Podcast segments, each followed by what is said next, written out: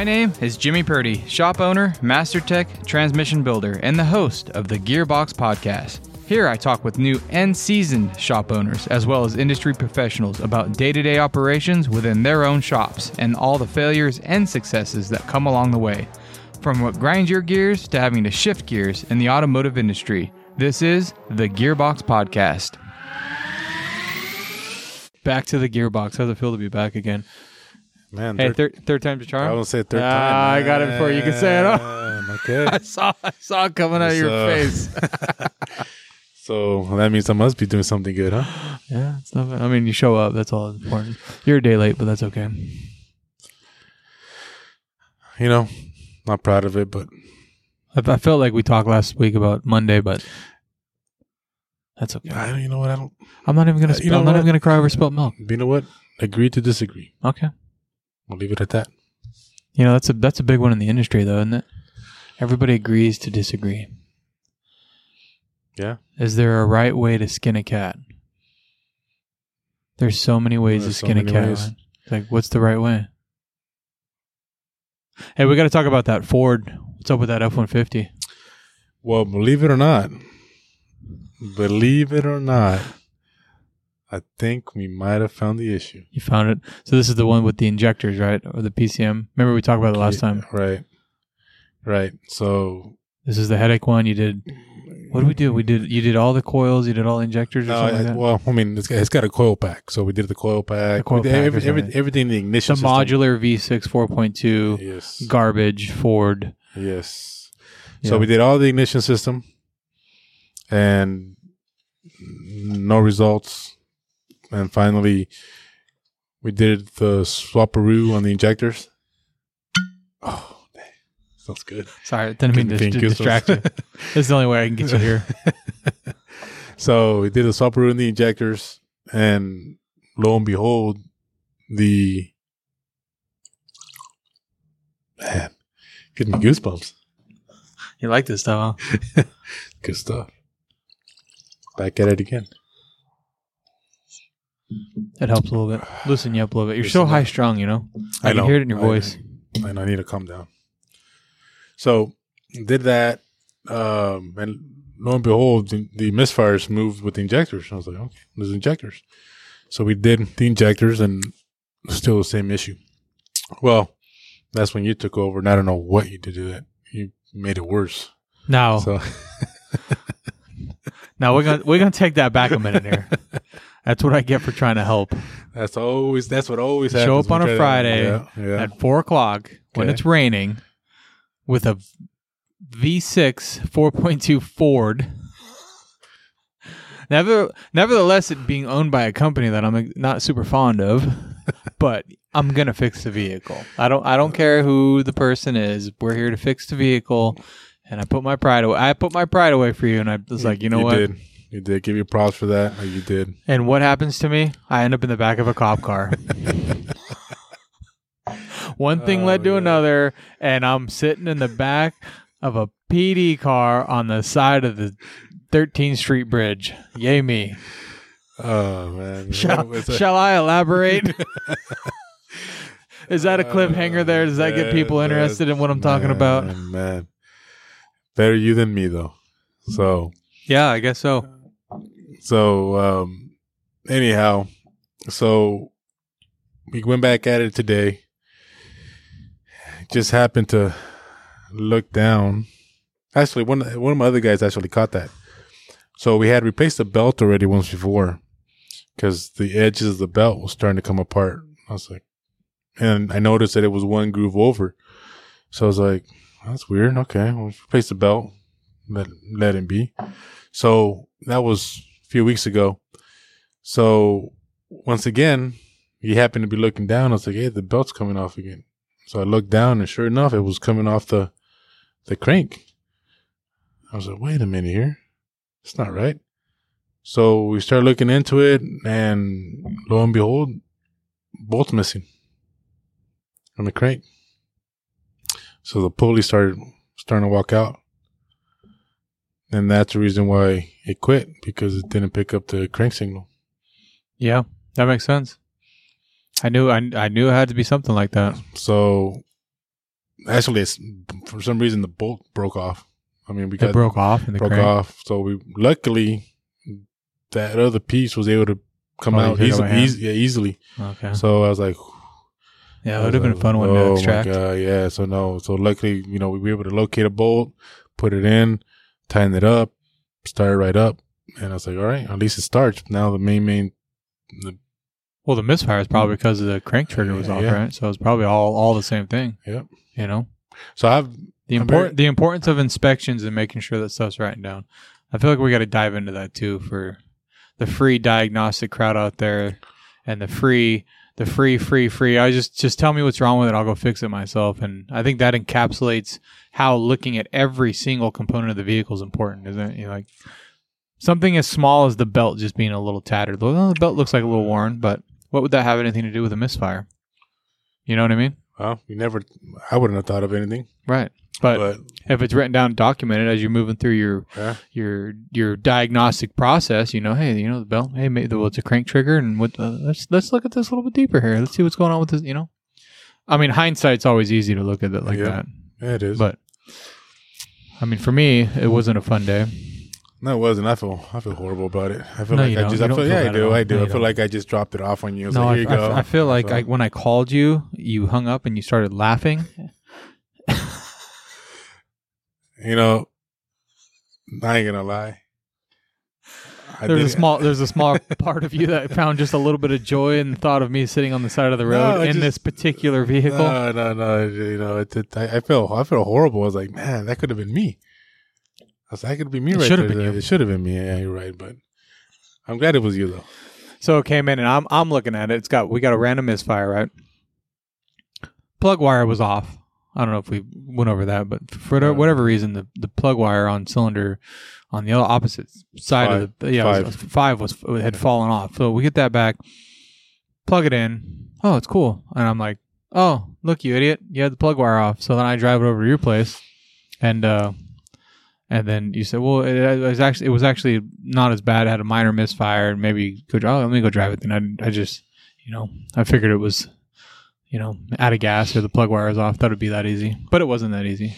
So I take off, go back, and sure enough, I pick up that misfire you're talking about on the freeway. So you did. I did feel it. I did. Okay. I felt exactly what you're talking about. Like a little bit of kick in. Like, oh, that's kind of weird. Okay, so let's get back. So we get back to the shop. By the time I get there, the plug wire had fallen off at we get up to 46 East. I turn over onto Buena Vista, so about 4 or 5 miles from your place. It starts getting real bad. I'm like, fucking plug wire fell off again. Well, it wasn't for lack of trying, you know? So I get it back. I recrimp the little end of the wire to make sure it's on there solid. Get all my PicoScope hooked up. You know, I'm at the PCM and I'm watching the driver output of the coils. You know, I'm on the 3 because it's got the 3 outputs for the twin cylinder, like the 1.3, right. the whatever. So I'm in all 3 outputs of the coil drivers, and I'm watching them fire. Then I have one on the injector because I want to watch when the injectors stop firing if it goes into misfire. Anyway, so I'm going down the road. I get around the corner from the shop. All of a sudden, full shutdown. TAC light comes on. No throttle response. It just dies on me. And I remember you had said that earlier when you brought it over, you're like, that's weird. I got on the freeway and I go to hit the throttle and there was no response. Yeah. And I'm like, oh, motherfucking thing's doing it to me. Yeah. What the hell? And I look down and it's like, sure enough, no fuel and no spark, like nothing. But of course, it's like instantaneously dead. And I'm like, I can just barely coast it over to the side of the 13th Street Bridge. Now, mind you, this is a bridge that goes over a river and it's raining and it's a 4-lane bridge with no shoulder. So a lot of people were hating. A lot of people were hating you. This is 4:30 on a Friday. Yeah, cool. Man, and it's raining. And I'm like, I'm not, oh man. So I'm under the hood. I'm like checking, make sure none of my back probes mess with anything, make sure everything's tight. And it's got it's got that hard crank where it's like, obviously it's off time. Like something feels like it's off time. And it's like, well, there's no point in trying to crank it. I ain't going to get this thing started. And so the next thing I know, freaking PD pulls up behind me. Hey. And I'm calling you, hey, come get me. Mind you, okay, so y'all probably don't know, but my place is maybe a quarter mile from his. Like you go up River Road, maybe 100 yards, take a right across this bridge, take a left on Paso Street, and he's about 300 yards down on the left. Pretty close. Pretty close. So I'm like on that bridge. I'm like, you got to come get this thing. And I'm like getting ready, getting all my gear. Like I'm just like ripping shit out, like rolling it up. Like it's time for me to go. I'm like, I'm out. I'm walking home. I'm out. And the PD pulls up behind me. So I get out and I'm like, okay, hey, this is the deal. Whatever. It's not my truck. I don't want anything to do with this thing. Wow. I'm not even supposed to be working on this right now. Okay. I have no work order. This is the guy, the guy, wow. The shop that it's supposed to be at, he's coming to get it. So we'll just wait for him. Oh, well, can you just hang out with the truck till he gets here? I guess. Sure. So I go back in the truck and I'm like sitting there. I can't sit here all day. This is crazy. I was like, it was probably only like 5 minutes, but you know, it's like it felt like an eternity. And I'm just waiting for the owner of this company, of this vehicle, to come pulling up. Like, I do not want to talk to this guy. Like, we've had our, we'll just say it was one of the clients in the early years that I had to fire, that you were gracious enough to take on for me. So I do appreciate you taking him off my back. But anyway, that's the situation. So I'm just trying to get out of there. You know, I got all my stuff, my laptop, all my scope, my leads all rolled up. And I'm like, all right, I'm just going to start. I start walking. I'm like, hey, look, he'll be here any minute. Like, tow it if he's not. Oh, like, wow. Just do what you got to do. Yeah. I got to go. Okay. And he's like, well, I'll just give you a ride. And I'm like, okay. So I go to jump in the front. He's like, no, you got to get in the back. I'm like, been a long time since I've been in the back of one of these. It's like jump in. I'm like, man, I don't remember. I remember being a lot more room back here. Man, if it was me, I'd probably be in handcuffs. I'll get you right and put on the handcuffs first. It's like it's just protocol. That's what we do. Wow. Yeah. So now I'm sitting in the back of a freaking cop car on a Friday with it raining out. How did this happen to me? How am I in this situation right now? And then Christian, another local guy here, tow company, comes pulling up behind me and, is that your buddy? I'm like, that's not the buddy. But that is a buddy. And so he hops out. He's like, I'll go grab my tow truck right now. We'll tow it. And I'm like, oh, that's awesome. But I can't get out. You got to let me out. I can't. These doors don't open from the inside. But he doesn't hear me because the window's up. So the cop, he's like, rolls his hook. It was like, I think it was Armstrong, the cop, Armstrong. Hey, you got to let him out, because he wasn't about to get out of his car. It was freaking raining, cats and dogs right then. It's like coming down hard. You got to let him out. That was funny.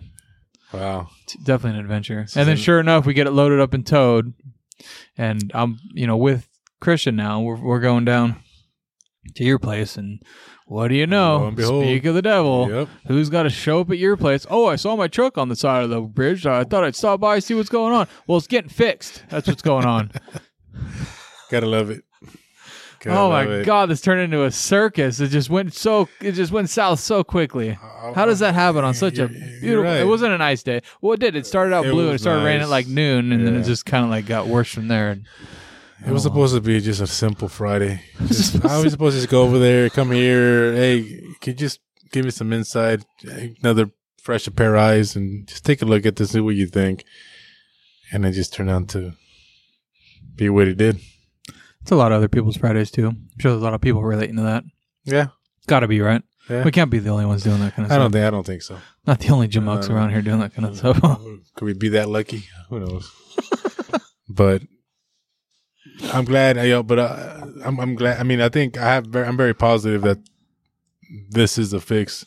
So I'm just kind of excited and eager tomorrow to just take it for a drive. And if that thing's good to go, then I'm, oh my God. I'll be excited. I think you're confusing excitement with anxiety, but that's okay. You're probably right.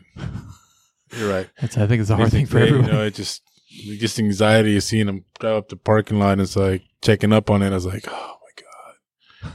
What do I have to say about this right now? Like what's Dane Cook say? He says, maybe you're just so, you confuse excited with anxiety. Because maybe you're anxious, but really you're just so excited that you're going to win. That's a good point. You just might. Well, I think that's important to talk about with the free diagnostic stuff. I mean, so obviously we're really close as far as, you know, genre and like clientele, and obviously in the same town. But everyone's got a different way of like taking on that free work or giving that free information. You know, you take one in, you do your courtesy check, or do you have them pay for your inspection, or do you do free assessment and then add like 2 hours of diagnostic? I mean, there's so many different ways of doing it, but at the end of the day, it's all about the numbers, right? So if the numbers make sense, they make sense. But for me, we've always done the $150 assessment.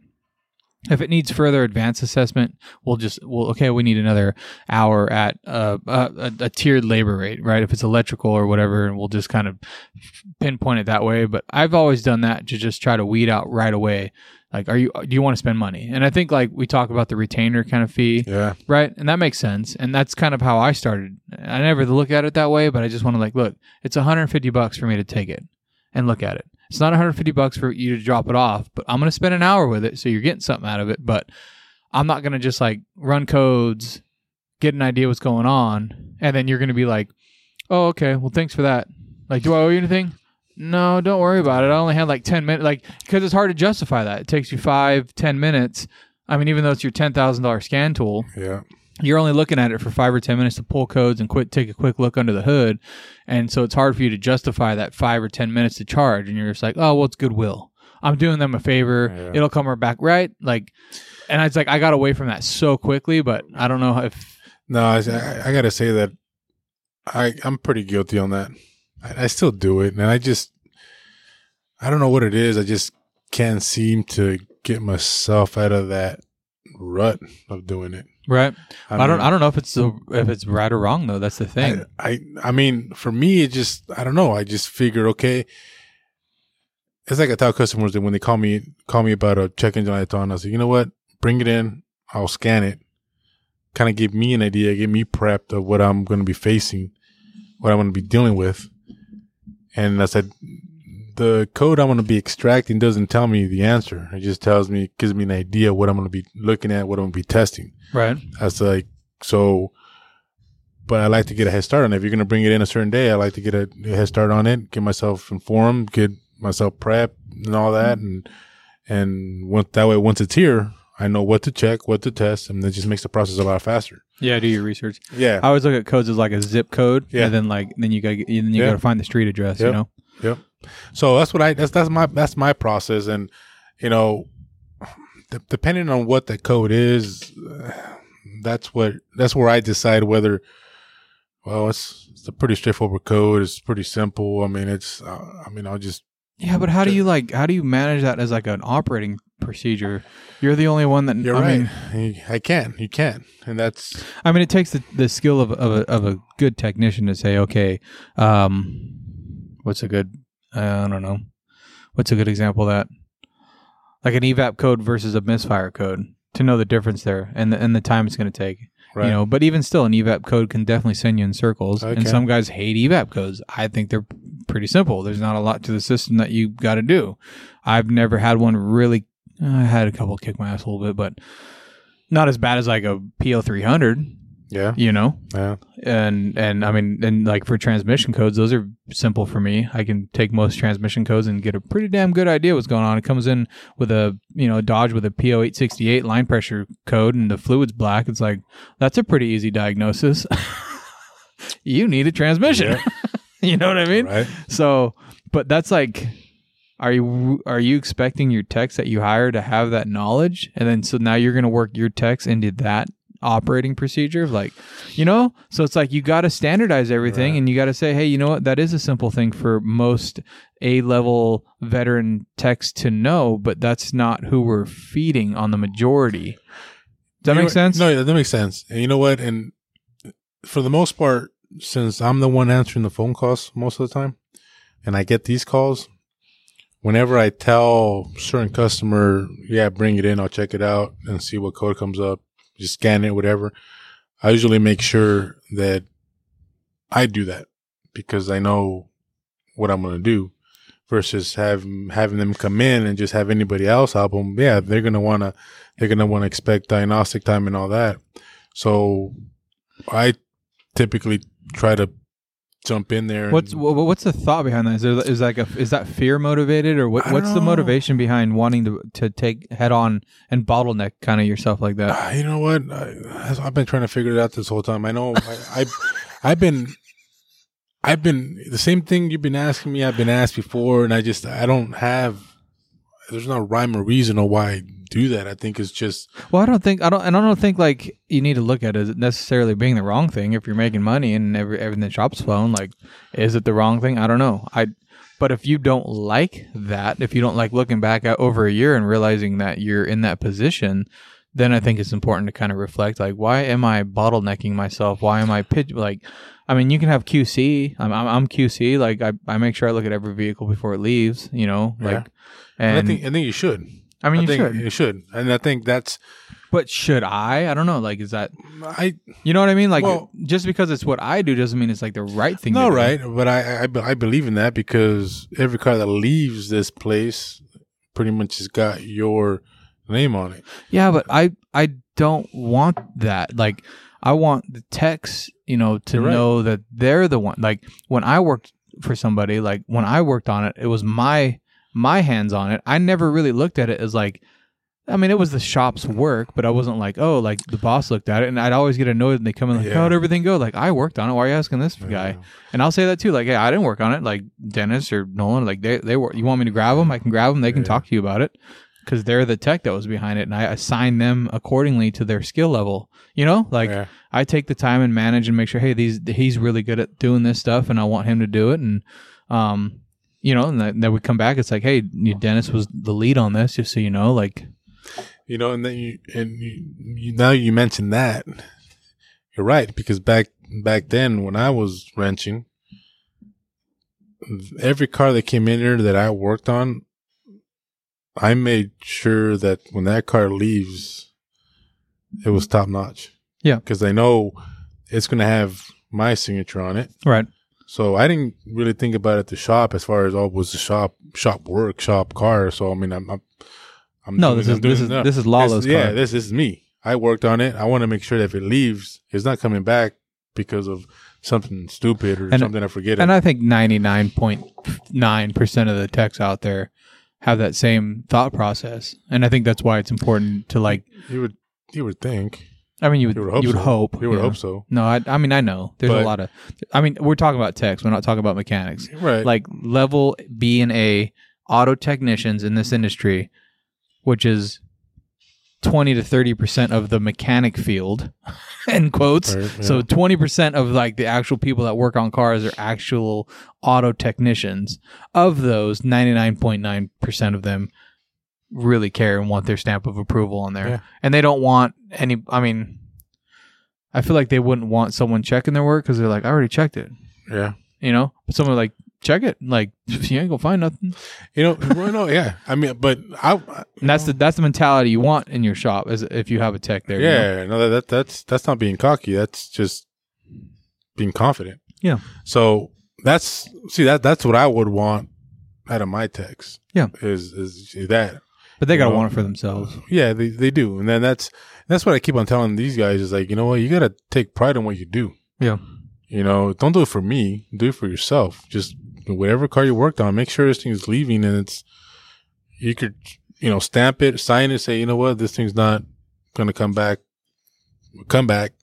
for whatever stupid reason. I left something loose or whatever. So, but that's why it's kind of important. Like when I was talking about like QC and me being like the front of the QC, why, like, should I be doing that? That's what I mean. Like, I'm doing it because, I mean, it's just good to have a second pair of eyes on it, and I don't want to have a stupid call and have to like explain myself why this one little bracket was left or whatever. Like, I just want to take and make sure, like, okay, make sure the fluids are topped off, like just the simple stuff. I'm not like going through the whole repair again. I'm just making sure that, you know, there's no grease prints on the visor from their hats or grease prints on the door, like just simple stuff like that. Yeah. That, like, because people see that and then all of a sudden like the whole world's gonna end, you know, one greasy footprint or whatever. So, but it's like, that's what I said, should I be doing that? It's like the techs, they have so much pride in what they're doing already, or you assume they do, that is that something you should be doing. And it's the same thing with you heading off every car that comes in, is like, is you taking that on, setting a good example for the techs? It's like, wow, does he not trust me to like be able to take this car from the start to the end? You know what I mean? Like, is that like bad for the morale? You know, as the same point of me looking at everyone at the tail end of it, or is that like you stepping in and being like, hey, I'm just doing my part and making sure we're all on the same team? I mean, I never looked at it that way as far as how they would see it. I just, for me, it would be more like keeping the flow moving, like making things just run more smoother. So yeah, if this car can, from your point of view, that's how you see it. My point of view, that's how you see it. But you haven't seen it from their side. No, exactly. So for me, it's like, okay, this car's coming in for check engine. Let me just get a head start on it, check the code, see what it is, get an idea what we're dealing with. Okay, if I feel like this needs to move forward as far as a diagnostic, then I said, okay, this car is here for this code, so look into it, diagnose it, and then let me know what you need. Right. Versus, I mean, again, 98% of the time when you get an O2 code, it's an O2. Yeah. So when I get those type of codes, I'm just like, well, it's pretty much just probably an O2 sensor, just go get one. So you're probably ordering all four, have them on the shelf ready to go. I don't know. Verify the problem. At least they're there on the shelf ready to go. I mean, I mean, if I know what sensor it is, I pre-order if I know it's coming tomorrow, but I don't order it, have it on the shelf and have it ready, replace all four or whatever. But I guess that's the idea behind it. It's trying to head off, make sure that each job has a little bit of that way preemptive. So when the job comes in, parts are already there. All right, this car's for here, this for this, that's for this, this for that. Parts are here, just keep it flowing. So that's one of the things for me. The biggest thing for me is, I feel like that's a good system. I just feel like it's a huge bottleneck. Like I just feel like that's a really good way to like get your bearings kind of started. But I feel like that would turn into kind of a bottleneck because you cannot do that to every car if you start running like say 10 or 15 cars a day. You know what I mean? Yeah. Like you're starting to push the boundaries as far as what you can do. Because even if you spend a half of an hour with every one of those cars, that's your whole day. Yeah. No, yeah, and you haven't answered any phones. No, you haven't done anything. Right. And that's what I mean. It's like I know there's certain jobs, I could get some diagnostic time out of it. But in my mind, I just see, it's not, I really didn't spend any much time on it. It's just, like, for example, going back to the O2 sensor code. Yeah. It's just an O2 sensor. You just put one in. Done. Call it a day. Easy. In and out kind of thing. But I know I'm losing out on the diagnostic time on certain jobs because I know I should. And I'm in, I should, what would be the word? I'm not entitled. I mean, you're deserving of the diag. Yeah. I mean, you're deserving of the diag time. Yeah, yeah. And it seems easy, and I think that's a big thing for a lot of guys that are like super experienced. And I run across it a lot. I mean, I help out a lot of the other shops around when they have transmission issues. I'll just give them the information, and so I'm guilty of it. I don't do it to consumers. And I've found that line pretty quick. Like if I'm gonna help somebody, I'm gonna help other shops with their transmission problems, but I'm not gonna help the consumer. Right. Not because I'm being like facetious about it or trying to be like it, but it's the money's got to come from somewhere. Yeah. And if I'm gonna give free time away, I want it to go to somewhere where they're going to continually use it. Even though that sounds counterintuitive because it's like, oh, that's your competition. It's like, no, I mean, if I can give them a little information and they can make their shop better, that's going to make my shop better because we all get better. And I want to, like, the competition thing doesn't really bother me, but it's like the consumer that comes in and I give them this information and this free assessment and this free information, they're going to use it that one time with their one car and they're never going to remember it again. It's like, I'm wasting my time and I'm wasting their time. Just pay me for my time. I'm going to fix it right. I'm going to stand behind it. And then you can go on and do whatever you do with your life. you don't need to learn this stuff. No. And some people act like they're genuinely interested, but they're not. They're just interested in saving money. Right. And I think we had the conversation before. I don't know if it was on air or off air, but, I don't like when people come in and I say, hey, your competition down the street here, checked it out and this and that. And I was like, I am the competition. I don't have the competition. I said, but everybody here, especially here locally, we're all colleagues. We try to help each other. Yeah. So I personally don't see it. Yeah. I don't know about everybody else, but I don't see it as a competition. There's enough work to go for everybody. Yeah. So I don't need as long as you're doing your job. Yeah, right. So I don't have to worry about he's taking my work. He's taking my job. No. You do your thing. You got your clientele. I got mine. Everybody's got theirs. Yeah. It's trying to go around. So I just, when they come in saying that, I was like, no. I feel like if everyone kind of did the exact same thing, that might attribute to it a little bit. But just like right now, talking about the way you intake a vehicle versus I intake one, not everyone's going to want the way you do it or the way I'd want to do it, you know? Right. And if it, like, if it works for you, then that's the way you're going to do it. Like, there's no reason to change it if you're making money. But it's just interesting to obviously converse about it and like, yeah, the different ways of being able to conduct it, and how some people might, they see things on the internet or on YouTube or on a podcast, and they're like, oh, I need to do that in my shop. And it's like, well, you don't need to, do you? Like, if what you're doing is working, like, why? What's your motivation to change it? And it's like I asked you, like, what's your motivation to do it the way you're doing it now? Like, is it because it's working, or just that's what you like to do? Because maybe that's just what you like to do, you know? You like to be able to like make that guess and be right. I don't know. You know what? And I think a lot of it has to do with pretty much how I was trained, because that's how things were done back then. So I continue to do things the way they were. Yeah, it's kind of old school. Yeah, old school. So, you know, just like, for example, I mean, you know, I was kind of trained old school where every car comes in kind of gets that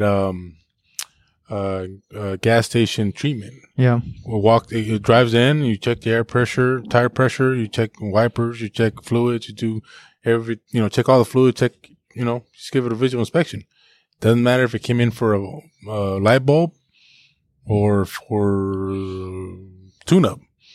You know, you do a visual inspection, check it, and you know, you'll end up finding something, but it's just kind of a courtesy check. Yeah. And that's the old school mentality, the old school gas station mentality that people would have back then. Yeah. So I kind of was brought up that way at the shop.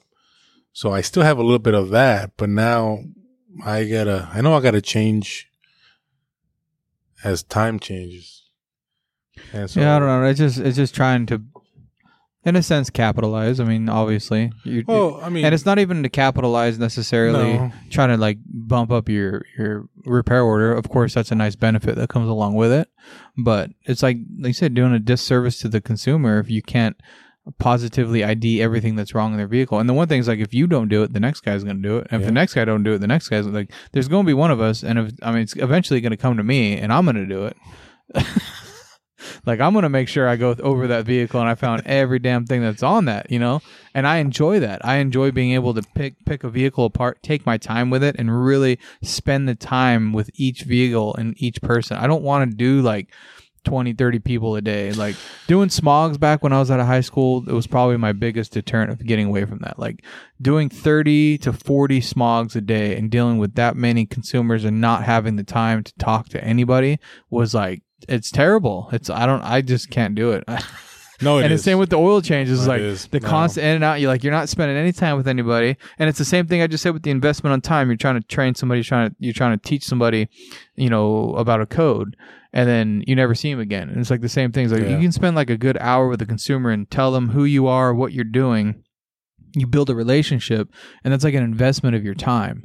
And then it's like they come back for more. But if you do like a quick oil change and you're trying to build this relationship, they're like, okay, you're the cheapest in town. Thanks. See ya. And you never see them again. It's like, that was a waste of my time. It was a waste of my life. Like, I'm never going to see them again. And I just like my time of investment and getting this client in the door and then talking to them for the 10 minutes was like, that was not even worth it. You know, I think we talked about this last time. I think for me, this whole like social media, the reviews and everything to a certain point still get to me. Yeah. Because I think a little bit of that still drives me because, you know, like for example, I just had a vehicle yesterday where he called me, he's out of town, he's traveling through and he had some kind of transmission issue. It was on a Acura RDX. So he was asking me, well, the drive light keeps on flashing and it gave me some kind of transmission message on the screen. I said, well, I can't answer whether it's, you want to know if it's safe to drive, make it all the way over here. So I can't answer that.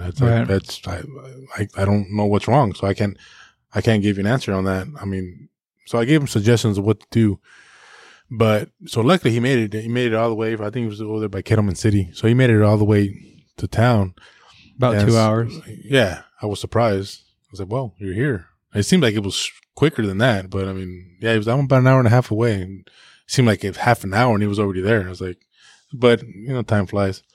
But, you know, I kind of did a quick inspection. Just, okay, let me check the code. Did have some kind of torque converter code. All right, let me check the fluid. Fluid didn't look too bad, but it was mediocre. So I give my recommendation of what needed to be done. But at the end of all that, I mean, nothing was done just other than checking the code and whatnot.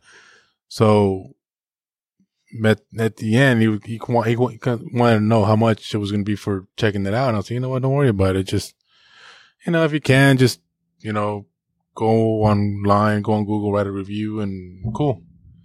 So for me, I mean, so that's how you have a couple hundred reviews, though. That's how you have 250 some odd podcast reviews. So you are paying for them. To a certain point, I am.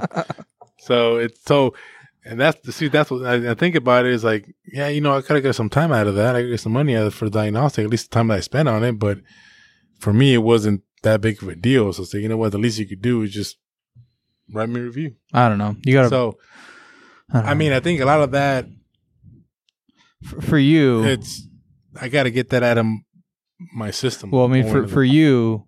You took the call, you took the work in, you looked at the vehicle, and then you executed the delivery. So you were the main, you were the POC on the whole thing. You're right. And I think, you know, and the reason why I do that, I think, is because you're emotional. Maybe so. You're sensitive. Maybe a little sensitive and a little emotional. And you know that. But I think if it was one of my other guys doing that, it'll be different because I'm paying them to do that. For me, it's like it doesn't matter if I do this or not. I do it for free or not. I think that's a big problem. I think it was what it is. I mean, that's a huge problem. Yeah. Is owners not feeling like they're deserving of time. Yeah. You know. Yeah. But it's like for me, if I had a service writer, and they got to take that phone call, they got to talk this guy down. You got to be an emotional counselor. Okay, so mark that off as a job. So now you're emotionally counseling them. Then they got to come in. So now you got to prep the shop and, and make advance appointment for them to come in. Now they show up. Now you have the service writer take them in. There's another emotional counseling appointment. Yeah, you're right. And then you got to have a tech pull it into the shop, do his thing on it, wash his hands, keep it clean. You have the responsibility of something happening to the vehicle while it's in the shop. So you have the insurance to cover it. I mean, it's not just a quick run the codes, check it out, and see ya. I mean, there's a lot of nuances behind that, and it's it's the exact same thing as a plumber showing up to your house on a service call. $75, $150, $250, whatever they charge you for the service call.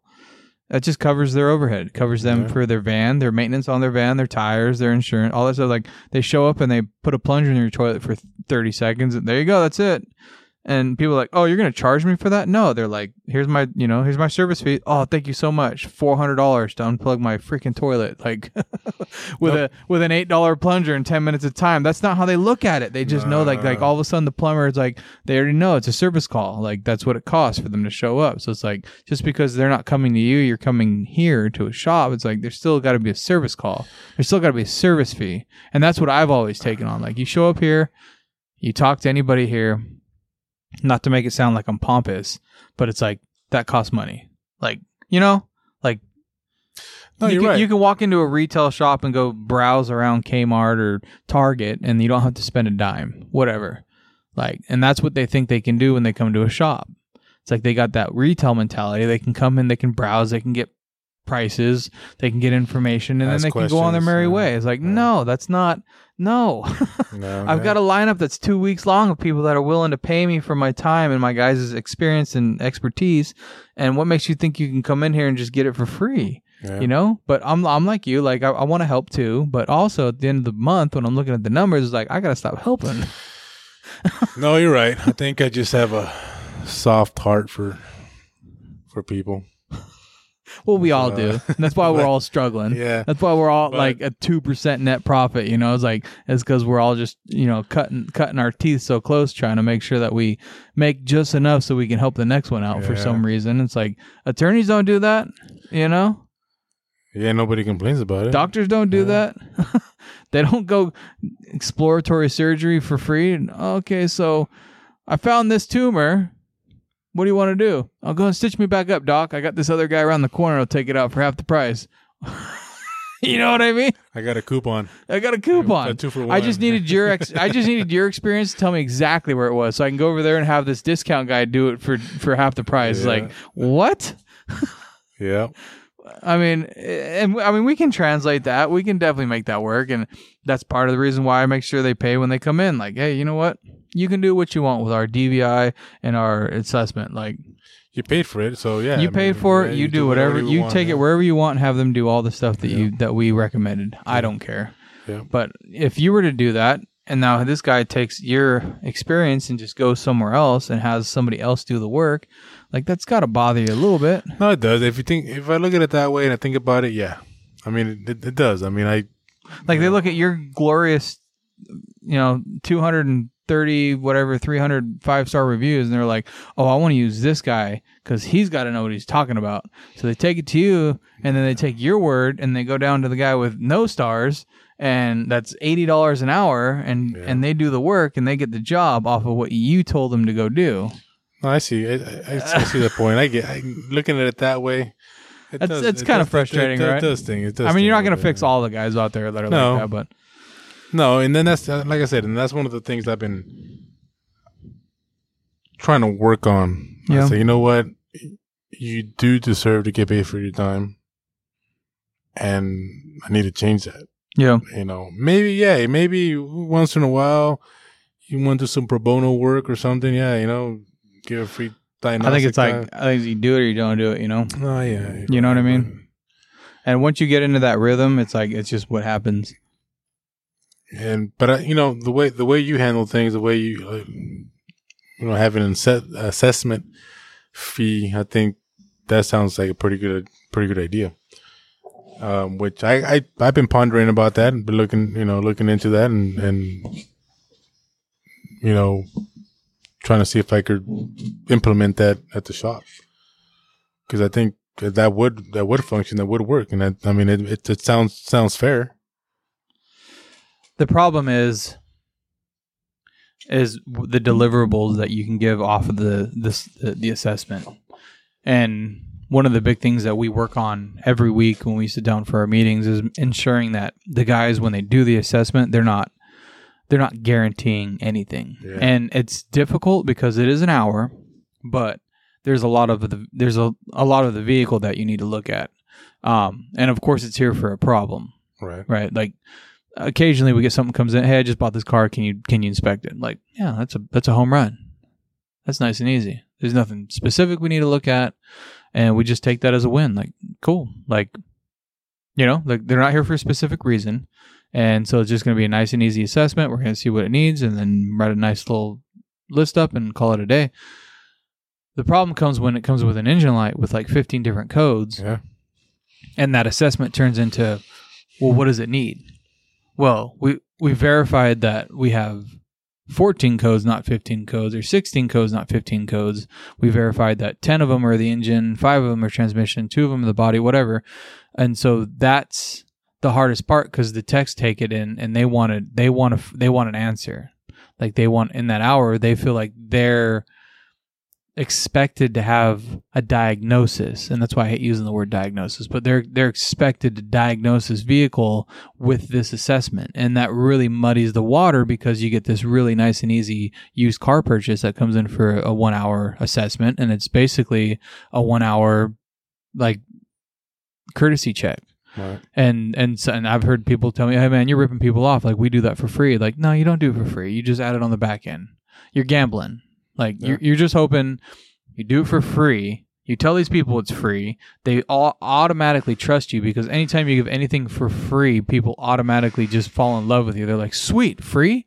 Like, these are good people. Yeah, I like these people a lot. I'll do whatever they tell me to do now. Yeah, now you're your buddies, they're friends now. It's like anything free your buddy. Yeah, yeah. Yeah, so. Yeah, they helped me out. They really helped me out. That was a freebie. So I'll do whatever. So you're gambling. You do the free inspection 30-point courtesy check, and then you're banking on getting that work, right? And it turns into kind of a pressure sale, you know. And I didn't want that. I don't want the pressure sale. I was like, no, you already paid me for my time. This is everything we want. You want to do it or you don't want to do it. Like, I don't know. Maybe that's wrong. I don't know. I'm not saying the right way I do it is right or wrong. It's just what works for me. And it jumped up our RO number. And I think it conversely went the other way. So instead of having the clients that want the free stuff and then they do what, you know, your recommendations based that you gave them something free, they see it as like, oh, wow, like there's no pressure. Like that's kind of cool. Yeah, and I think it's like you're saying. I don't think there's a right and wrong. It's whatever works for you. Mm-hmm. So, I mean, if that works for you, cool. If whatever I'm doing works for me, cool. Yeah. But if there's something that we could tweak or change to make it even better, well, yep. Why not? You know, and that's kind of what I like about our conversations is I'm learning from you quite a bit. I mean, don't start. No, yeah, don't start. I don't want to be honest. Yeah, I see what you're doing, yeah, and I don't like it. Oh, really? You're doing that free diagnostic thing that you do? Oh, yeah, bring it in. See, but I think where the line, there is a line, right? And I think the line, for me, on my side of it, is guaranteeing a diagnostic in that assessment. So we're very upfront and clear. That's like, okay, we're going to look at it. We're going to verify that we still have codes. We're going to get the zip code of the county, right? We're going to get, and then we need to figure out what address it is after we find out what zip code it is. So this is what we're doing. We're verifying our zip code. And then on our advanced assessment, we're going to tell you exactly what address it is, what repair we need to do. So if there's if the coolant's low, that automatically goes to a coolant pressure check assessment. That's a separate fee. If you want us to invest our time to find the coolant leak, we can do that, but I'm not going to spend the time to tell you or guess, well, it looks like the radiator seems leaking, so you probably need a radiator. Like, no, I'm not going to do that. Like, if you want your coolant leak fixed that we found under our full inspection assessment, that's going to be a separate charge, and then we'll dive into that, and we'll tell you exactly where it's leaking, and we'll stand behind it. Same thing with codes, and that's where it's hard, too, because some codes... You know, like it's got a PO3, it's got a 301, PO301, and you look down and the freaking wire is hanging off the spark plug or melted on the exhaust. Well, that's probably what it is, but is it? And how long has it been like that? So do we just jump right to the conclusion? Oh, under the assessment, we saw a burnt wire. You had a PO301, so we can put a set of wires on it that'll fix your misfire. Oh, I ain't saying that. Not a chance. That's going to go in the notes. And I tell the guys, I need you to just notate it. We found a wire that was burnt on cylinder 1. We need advanced assessment to look into the misfire. And for a while there, I was muddying the waters a little bit and being like, hey, if you guys find something easy like that, let's just throw it on there. We'll just help out the consumer, right? Like, just throw that in there. Like, just plug the wire back on. No big deal. No, it is a big deal because now you touch the vehicle. Don't take spark plugs out. Don't pull wheels off. Like, we're not doing any of that stuff. We don't want to do that. If we got drum brakes, we're going to sell an advanced assessment for rear brake inspection. Like, you break a lug nut on. It's like it's a hands off, no wrench inspection. It's like I don't want to start disassembling the vehicle because it just turns into more. And maybe I've just been unlucky with my. My early years of just everything freaking backfiring on me. So every one of my procedures has like a backup plan for a backup plan. You're just paranoid. I'm just like paranoid. I'm just like optimistic. It's gonna be wrong. Or bad. So you're optimistically saying, pessimistic. So you're saying you start off with an assessment, mm-hmm. which is pretty much an inspection of the. It's vehicle. Pretty much just a courtesy check that we charge for, and then aside of that, if you find something wrong.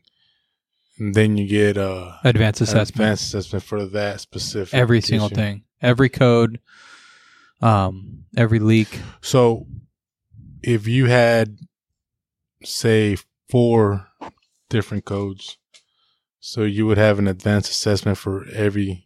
That's a good question because that's something that we talk about a lot. If you have 4 EVAP codes, obviously not. Right. But for the most part, yeah. We're going to go through and prioritize. And that's where it comes to like, I've basically stepped in now because there is no like operating procedure I can really put in play. I just say, hey, look, if we got multiple codes, I want you to talk to me. And then we're going to prioritize these codes, and we're going to sell an advanced assessment based on the priority codes, because some codes will be set because of other ones, right? Right. You know, just depending on what the situation is. You get a mass airflow code and a misfire, like, well, let's not spend a lot of time on the mass airflow code here. Let's like figure out the misfire first. Right. If we got a trans code and a misfire code, let's make sure our transmission's in good, healthy, working, operating condition, and then we can look into the misfire code. You know, like, I just kind of work backwards that way because we're a trans shop. So that's what works for us. But it's always about trying to make sure that we're not going to, like, if we got EVAP codes and misfire codes and transmission codes, we're not going to start diagnosing the EVAP codes. Right. I don't give a damn. Right. So they're learning, and we're learning that process together, and everyone's a little different. It's all about prioritizing what's important. Same with leaks. You know, if we got coolant leaks or oil leaks, like, well, it depends on where the oil leak and how bad the oil leak is. But for the most part, we're going to check the coolant leaks first. That's, in my opinion, more important than the oil leaks. Well, you know, if we got low coolant, we want to make sure we don't have a blown head gasket. We want to see where the coolant leak is, get it addressed and fixed, repressurize it, make sure it's holding, and then we can run the vehicle and verify the oil leak next, and kind of take it like that. But each one of those processes is an advanced assessment. We're not going to say, hey, we're going to fix all your leaks. It's going to be, you know, $200, $300, whatever the, you know, ends up being. It's like, no, we're going to start with our 1 hour on our coolant pressure test. We'll run that up to that hour. And that's why I like that retainer, because it's like coolant test, pressure test could take way longer than that. But you get the point. We'll spend the 1 hour assessment fee, which is $185 for that 1 hour. And then we're going to basically find out where it's leaking at. And we're going to say, hey, this is what we need to fix the coolant leaks. We're going to re-pressure test, reassess. If there's any other leaks, we'll let you know. Otherwise, we'll move on to the oil leaks. And just kind of take it one step at a time like that. And I think breaking it up like that, it helps the techs too, because I can see your mind spinning already about taking it from a tech point of view and just wanting to fix everything on the vehicle right away, you know, instead of like really taking your time and taking it each step at a time, you know, instead of like running up the stairs. It's like, no, like, we're here to fix the vehicle, right? Okay, but that doesn't mean that we have to fix it every time, you know? Right. Like, so fix what we can in the budget that we can fix it in. You know, like, we're not required to fix this stuff for free, you know? And I think that's part of the problem is, like, it's like there's this expectation as us as auto technicians that, like, we have to fix these cars. Like, we built them, like, we created them, and we are like responsible for every little problem they have. Like, no, like not even a little bit. No, it's just like warranty work, you know. We feel like, yeah, like every single one of them is a warranty job. Like, they came out of our own personal factory, and we're like required to like take advantage. Like, no. But then there's the other side of it. It's like everyone's getting taken advantage of. So we want to be the guy that doesn't take advantage of the next consumer. That's not the way it is anymore. I mean, it's flopped. The percentage of shops that are taking advantage of people, it used to be huge. Now it's the other way.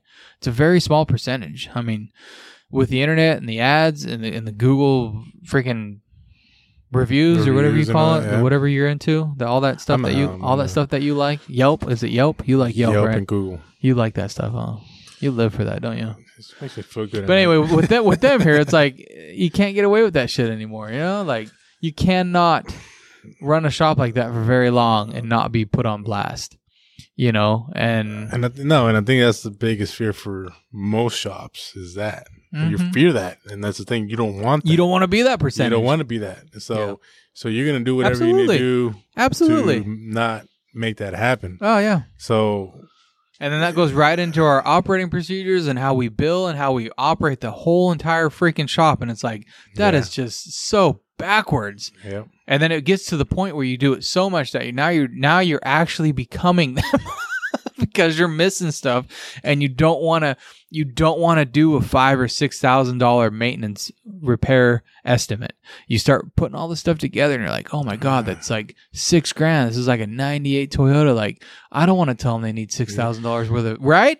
And then you do all this work, and then you find something else, and you're like, I can't add another, this sweet little lady, like, I can't add another $200 for these ball joints, but we already have the whole front end apart, right?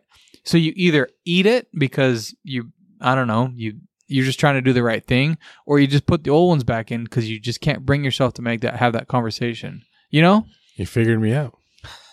I think, I mean, that's the majority of people out there. It's definitely, and everyone thinks it's just them.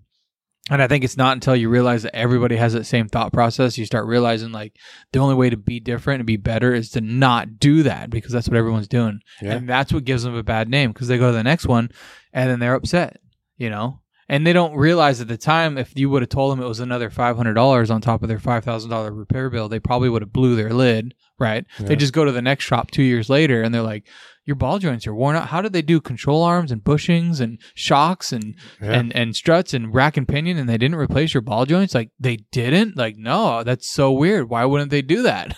They ripped you off. And that's how the conversation goes. Yep. Holy moly, how did that turn like that, you know? Yeah, so it's just, you got to have the hard conversation, you know? No, I finally came to the realization that I gave myself a title of being the bearer of bad news. Yeah. So, you know. It doesn't have to be like that, though. For the most part. I mean, it doesn't, but I mean. He's like, hey, Mr. and Mrs. Jones, I'm happy to inform you I found all the issues that could potentially cause you major issues in the future. You're lucky I found this stuff now.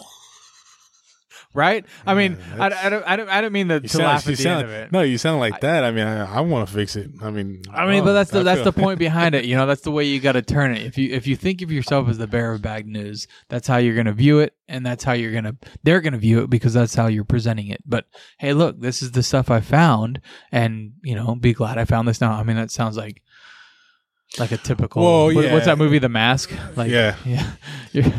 Yeah, your engine shot and you need a new transmission. You're glad if you should be glad we found this stuff now. Like, that's not what I meant to sound like at all. But in the real world, I mean, it really is like, hey, look, this is the stuff I found, and this could be a potential hazard for you, especially when you got wheel bearings or ball joints that are, you know, you lift it up and they're like 30 thousandths of slop in there. It's like, that's not good. You know, for the most part, like I said, I feel that way. Whereas, like, you know, I'm the bearer of bad news.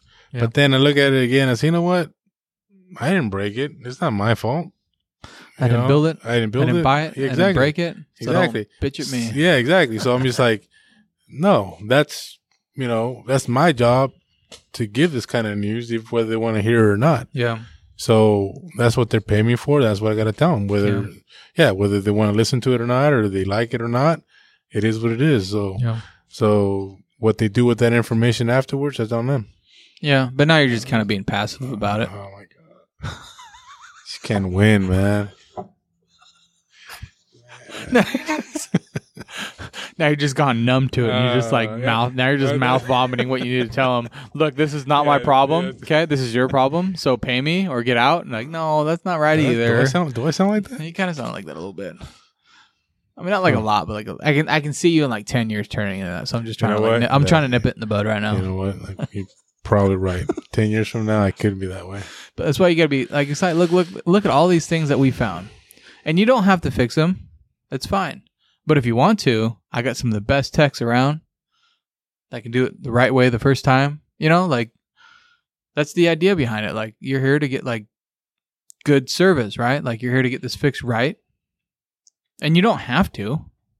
I mean, sure, it feels like you have to, because if you don't, then you lose your vehicle and then you lose your freedom. But right. I mean, it's still it's not like you're deserving of a vehicle. It's a right, not a privilege. And I think a lot of people forget that. They think it's a privilege to own a vehicle and be able to have the freedom to drive around. It's not. No. You got to pay money for it. And I'm here to give my expertise, my honest opinion about it, make sure it stays on the road as long as it can. Yep.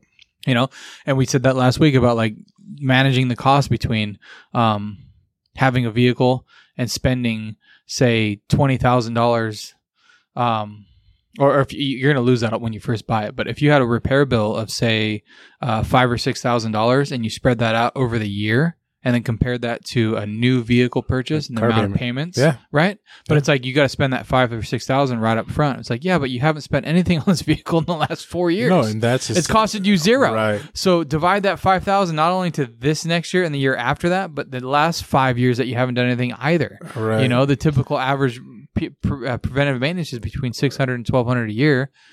That's not that much. It's $100 a month. And that's oh man, I can't imagine how. Many times I have this conversation with some customers. That's the first thing they ask me.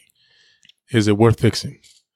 I said, well, that's the question you need to ask yourself. Yeah. Because, you know, I mean, up to, you know, the point where they started bringing the car up to me, I mean, I know what they spent on the vehicle. Right.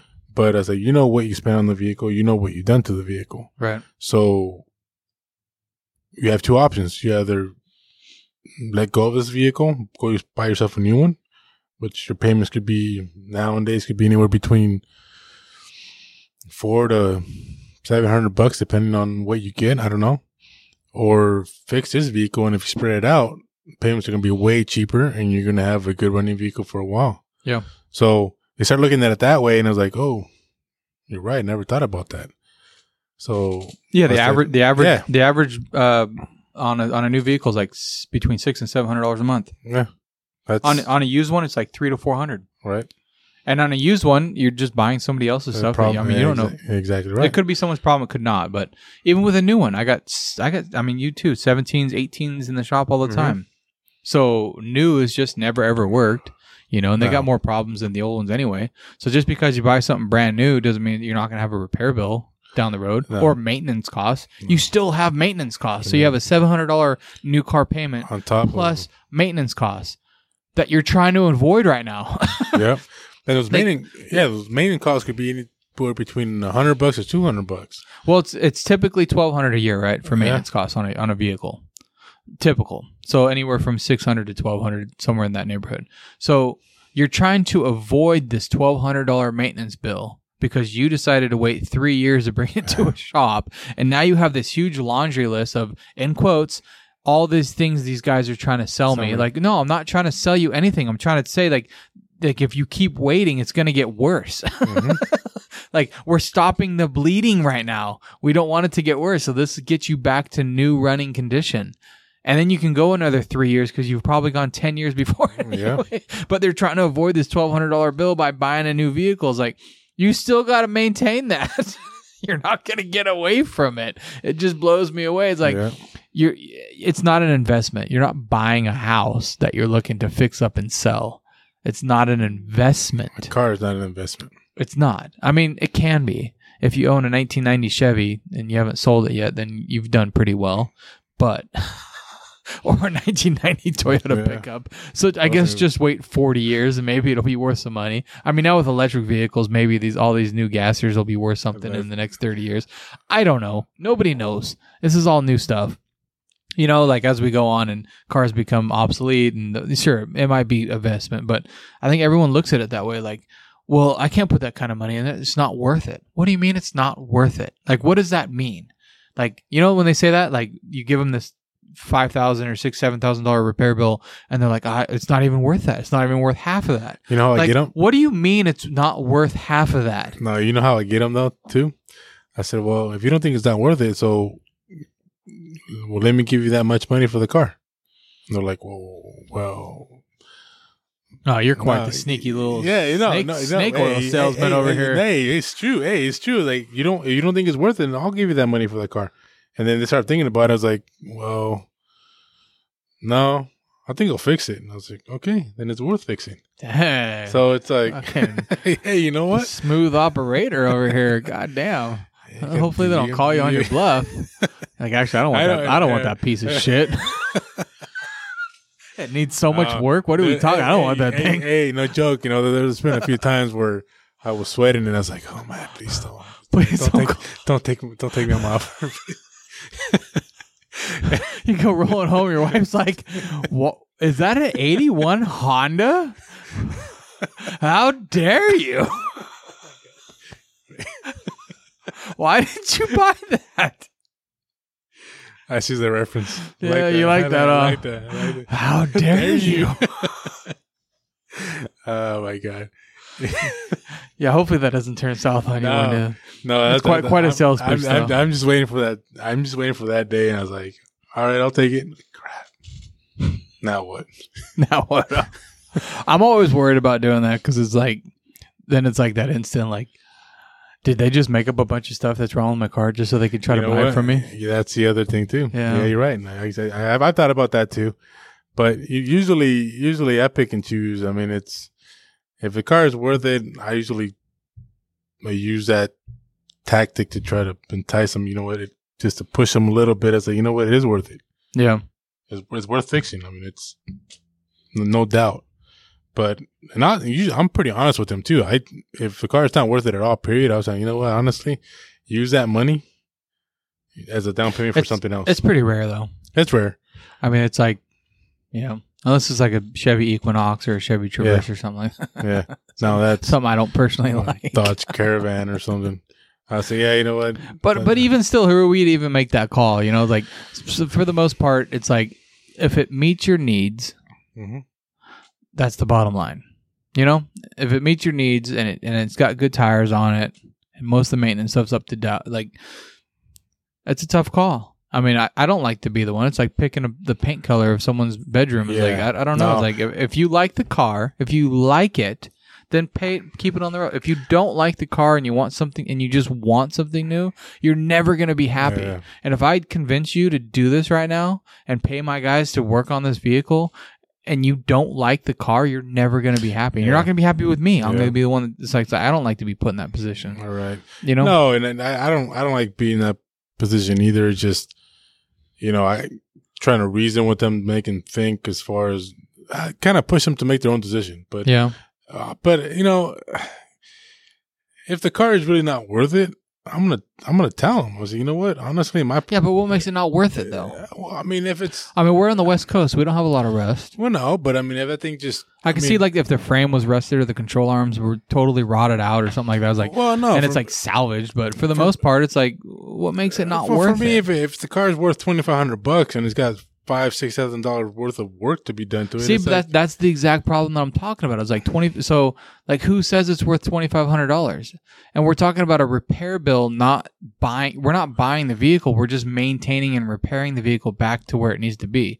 And like you said, it's not an investment. So we're not putting money into an investment. We're putting money into a vehicle, literally a vehicle that's going to put you through what you need to do for the next 2, 3, 4, 5 years, right? So it's like it's a vehicle, but I'm saying vehicle in the sense of like something that's going to transport you. Yeah, that is a vehicle. I mean, you see what I'm saying? Like it's a vessel. Like it's a vessel that you're going to use. No, I get you get that. My point? No, like, no, I totally get your point. And then, you know, it's just like when people call me for like engine repair, engine replacement. Right. On a vehicle that, again, I go back to, you know how wonderful these Dodge Caravans were back in the days, you know. Oh, yeah. So I tell him, you know what? You're going to invest $7,000 on an engine right now. Yet. I split that there. Sorry, I don't mean to interrupt. I'm just getting down to the name. Just polish it off. I think we're done. Okay, we're done. All right. That's the end of it. Finish this off. I got to go get some more. Next session.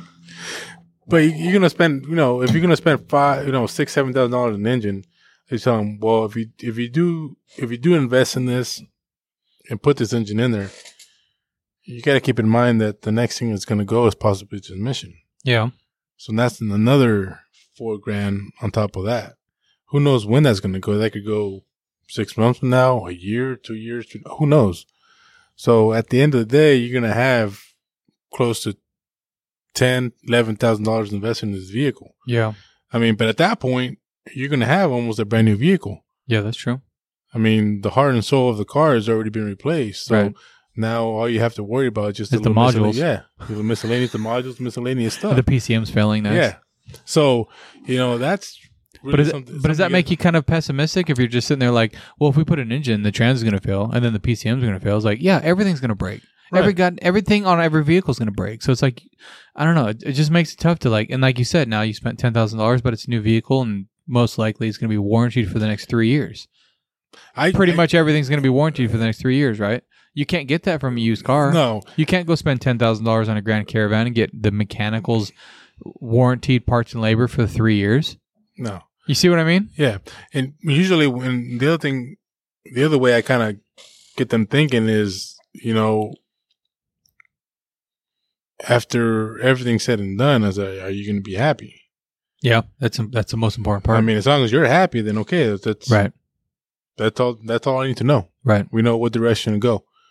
But if you don't really have that attachment to the vehicle, I mean, that's what I tell them. You got to think about it. I mean, most people have some kind of sentimental value in the vehicle, so they're going to do whatever they need to do to make the keep them running.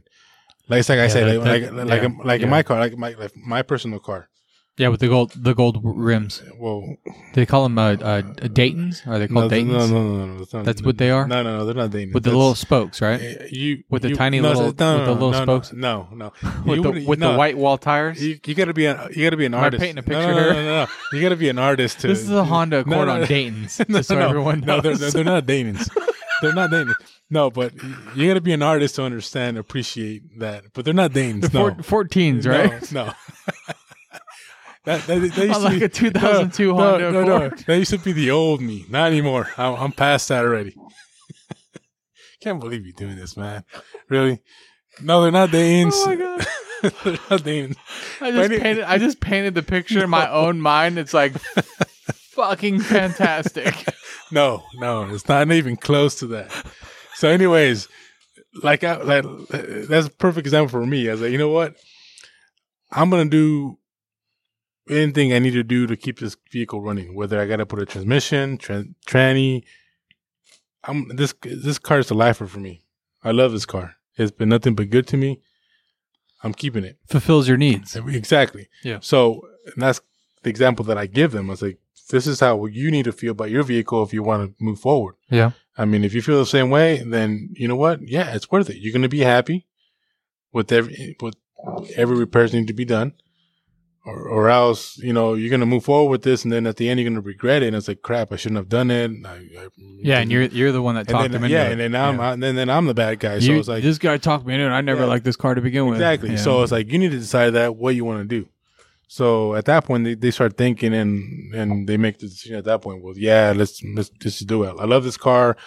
You know, I've had it since whenever, or my parents owned it, or whatever sentimental value they have with it. That's her motive. That's her answer. Right. So it all depends. I try not to talk or try to persuade them in any direction. I just kind of try to make them think as far as. Yeah, and I think that's the big difference between independent shops and dealerships. Yeah, definitely. I agree with you on that. And then having you as the front runner, you can kind of control that situation. I mean, it makes sense if you're the, and it, for lack of a better term, bottleneck of the shop, and you can sit there and you can have that conversation with each one. I don't. Leanne runs the shop for the most part, and we're going to hire a service rider soon, and they'll be running the front, and we're just putting systems in place to make sure stuff like that doesn't happen. Right. Make sure that they're not motivated by selling a job to put us in a bad situation like that. Like, look, you're going to get commission on every service call, on every inspection that comes in, right? Because we're charging for each one that comes in. Right. So they're going to get their commission on just the phone call. As long as they get them in the door, that's it.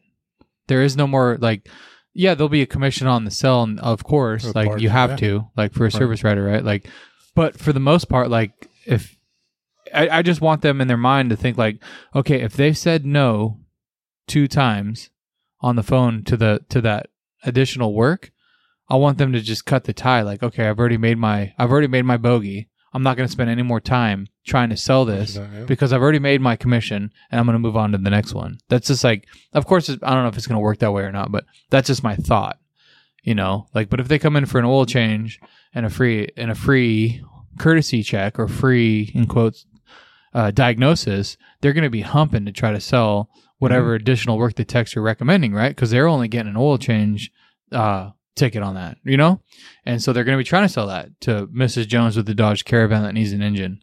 And that, I think that one job going south screws up the whole month. You know what I mean? Like, no matter how big or small you are, I feel like a job like that where you put an engine in and then the transmission's bad and then it needs brakes and then, like, that ruins the entire shop, the morale of the shop, the profit margin of the shop, everything. Like, it don't matter if you're, you know, $500,000-$600,000 a year or $5 million, maybe for $5 million or above, it probably doesn't, just like a blip on the radar, but it can be. It's still a problem because it still works its way up the chains and it still eats into that month of like, what's going on? Like, why did we have a dip this month? You can't not ignore that. Like, you're going to see that on the radar, you know? And like, I think that having that hard sale, and just like you said, like, it's probably going to need a transmission, right? Is the service rider going to have enough technical experience to be like, this is a 98 Dodge Caravan with a 41 TE or 604 transmission with 250,000 miles on it? It probably is bad. It probably is either ready to fail or is failing. Yeah. But if it comes in with an engine knock and you can't drive it, like, how do you know? How do you know? And are the techs going to drop the pan? No, they're going to verify that the engine's got a knock and it needs an engine. But who is the catch-all in that process to be like, hold on a second here. Let's put up the red flag real quick. We're not selling these people an engine, just like a head job. 250,000 miles, it needs a head gasket. So you're going to sell these people a head gasket on a freaking, well, if it's a 3.8 V6, you'll be fine. but if it's a 2.7 4-cylinder Toyota, like, you're going with 280,000 miles on it, you're going to sell them a head gasket? Really? No, we're putting an engine in this thing or we're not touching it. It's funny you bring that up because that's, man, I've been seeing that quite a bit, a lot. Vehicles coming in with 200 or something thousand miles, and it's like, it needs a head gasket. It's like, no, it doesn't need a head gasket. It needs an engine. Yeah.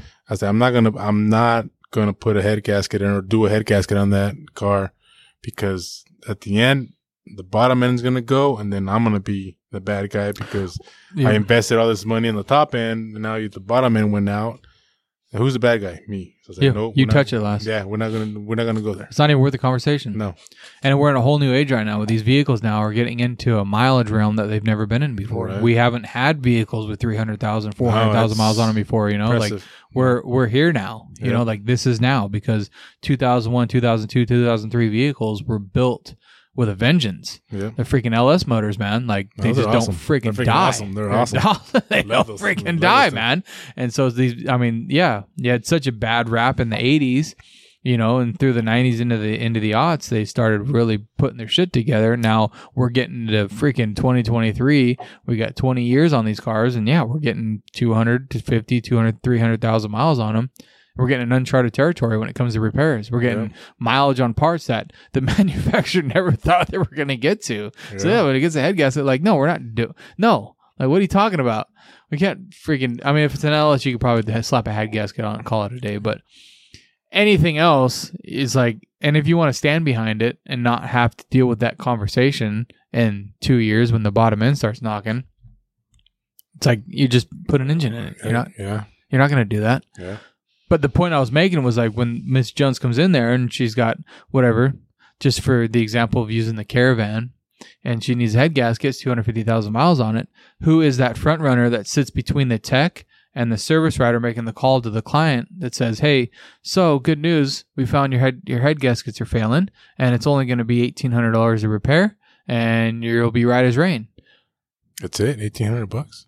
That's all you do it for? I don't know. I'll start sending them over here. Then and that's the case. I'm just. Can you not focus on the wrong part of the conversation? Sorry. Do you understand what I'm saying? I'm losing focus. Sorry. Okay, Mrs. Jones, it's going to be $2,500. Whatever. Whatever it's going to be to do the damn head gasket job on the vehicle. Okay, that's what I'm getting at. The point I'm getting at. One head gasket, only one side. Right. I guess. Okay, I didn't say that. In my mind, I'm thinking. One side. That's why I didn't. All right. I get so that. I'm really like making the situation a lot worse than it needs to be. So the tech's like, okay, bank one. Okay, it's got a blown head gasket. I should have started with it. Bank one's got a blown head gasket. Okay, so they tell the service advisor,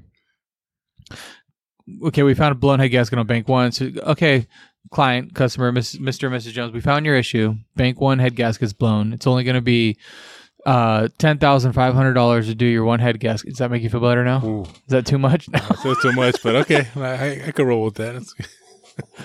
My point is in that process, there's like red flag city, right?